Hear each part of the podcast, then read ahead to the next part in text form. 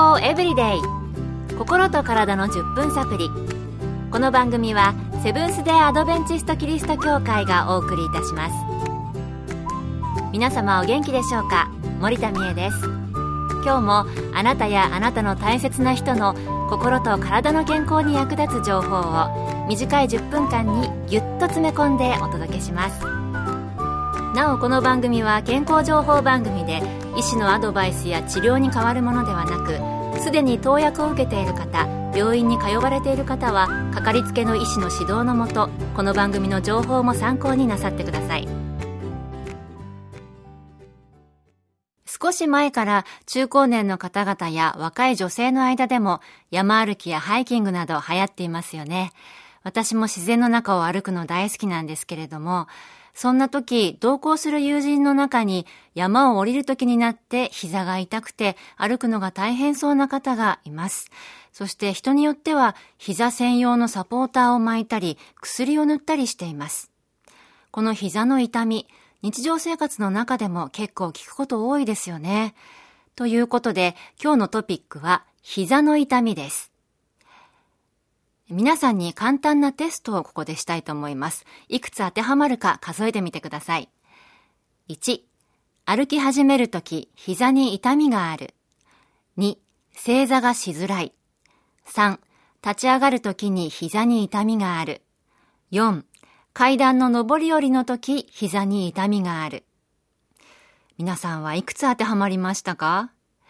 実は一つでも当てはまればあなたは変形性膝関節症の可能性があるそうです。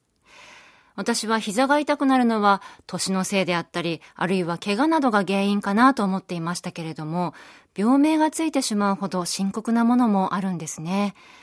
今回はその辺のことも含めて、米国の理学療法博士、ケイティ山室さんに聞いてみました。まず膝の痛みがある場合、最初に注意しないといけないことは何でしょう？膝の痛みを引き起こす原因は、怪我や病気など実際に多くのタイプがあるということです。ですから本当にそれが変形性膝関節症なのかを確かめるのが大事です。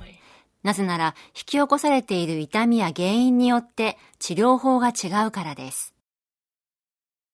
そうですよね。原因によって痛みも温めた方がいい、冷やした方がいいなどいろいろありますよね。痛みって逆の対処をすると後が大変になりそうですもんね。さて、変形性膝関節症は年を取れば誰でもかかってしまうものなのでしょうか？No. While it's true that increased wear and tear on a joint can in 関節がすり減ったり、関節症で痛みが増してくる可能性はあります。これは年齢を重ねるにつれて起こるものですが、単に老化しているから関節症を発症するわけではありません。関節症を発症させる要因はいろいろとあります。遺伝による要因もあるので、これは止めることができないですが、その他の要因は改善することができます。例えば、肥満、怪我、筋肉の低下、骨の酷使や大きな衝撃などです。ということで、膝の痛みにもいろいろあるんですね。それに膝の痛みは必ずしも年のせいだけではないということでした。それでは実際に変形性膝関節症の痛みがある場合、どうしたらよいのでしょうか？膝の痛みがあったとしたら安静にしておくのが一番と思うのですが、どうでしょう？Surprisingly, the answer is no. 驚くべきことに答えはいいえです。関節炎の痛みは座りがちの生活だと余計にひどくなります。最近の研究では変形性膝関節症にベストな治療法は低いまたは中強度に負荷がかかるエクササイズです。今回は膝の痛み、変形性膝関節症についてお話ししています。米国の理学療法博士、ケイティ山室さんは、この病気にかかった場合、安静ではなく適度なエクササイズが有効と話していましたね。動かさないといけないんですね。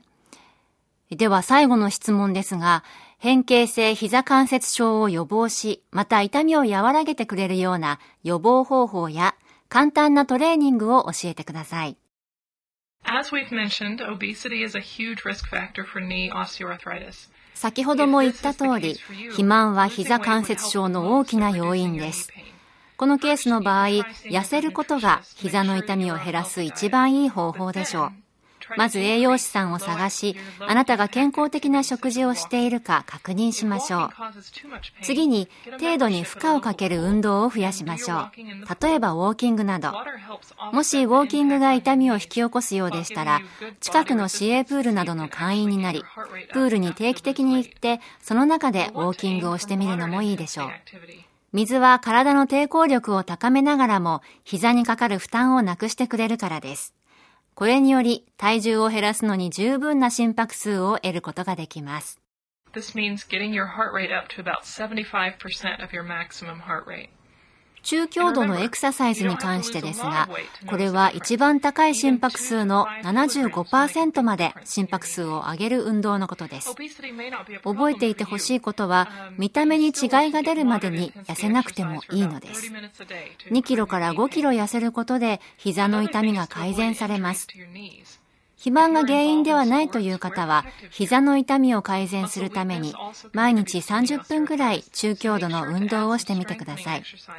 また、膝に怪我をすることを心配している方で、スポーツなどをする方は、膝を守る防具などをつけるといいと思います。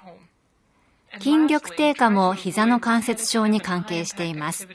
ですから、個人の運動プログラムに筋力強化の運動も取り入れましょう。例えば、ジムでレッグプレスの機械を使ったり、家で簡単なスクワットや前に動く運動などをするといいでしょう。そして最後に、ランニングのような反復したり大きな負荷がかかる運動は避けましょう。ランニングは心臓を鍛えるいい運動法ですが、膝には大変負荷がかかる運動です。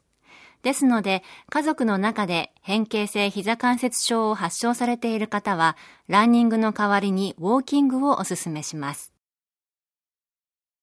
今日は膝の痛み、変形性膝関節症について、米国理学療法博士のケイティ山室さんにお話を聞きました。この変形性膝関節症の方は適切な運動を試されて膝の痛みが少しでも改善するといいですね。今日の放送を参考にしてみてください。今日の健康エブリデイいかがでしたか？番組に対するご感想やリクエストをお待ちしています。さて最後にプレゼントのお知らせです。今月は番組開始を記念してオリジナルクオカードを抽選で50名の方にプレゼント。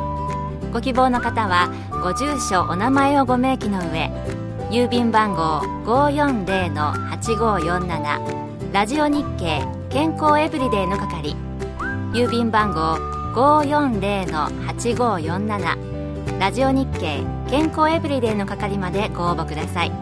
今月末の消印まで有効です。お待ちしています。健康エブリデイ心と体の10分サプリ。この番組はセブンス・デ・アドベンチスト・キリスト教会がお送りいたしました。明日もあなたとお会いできることを楽しみにしていますそれでは皆さん Have a nice day!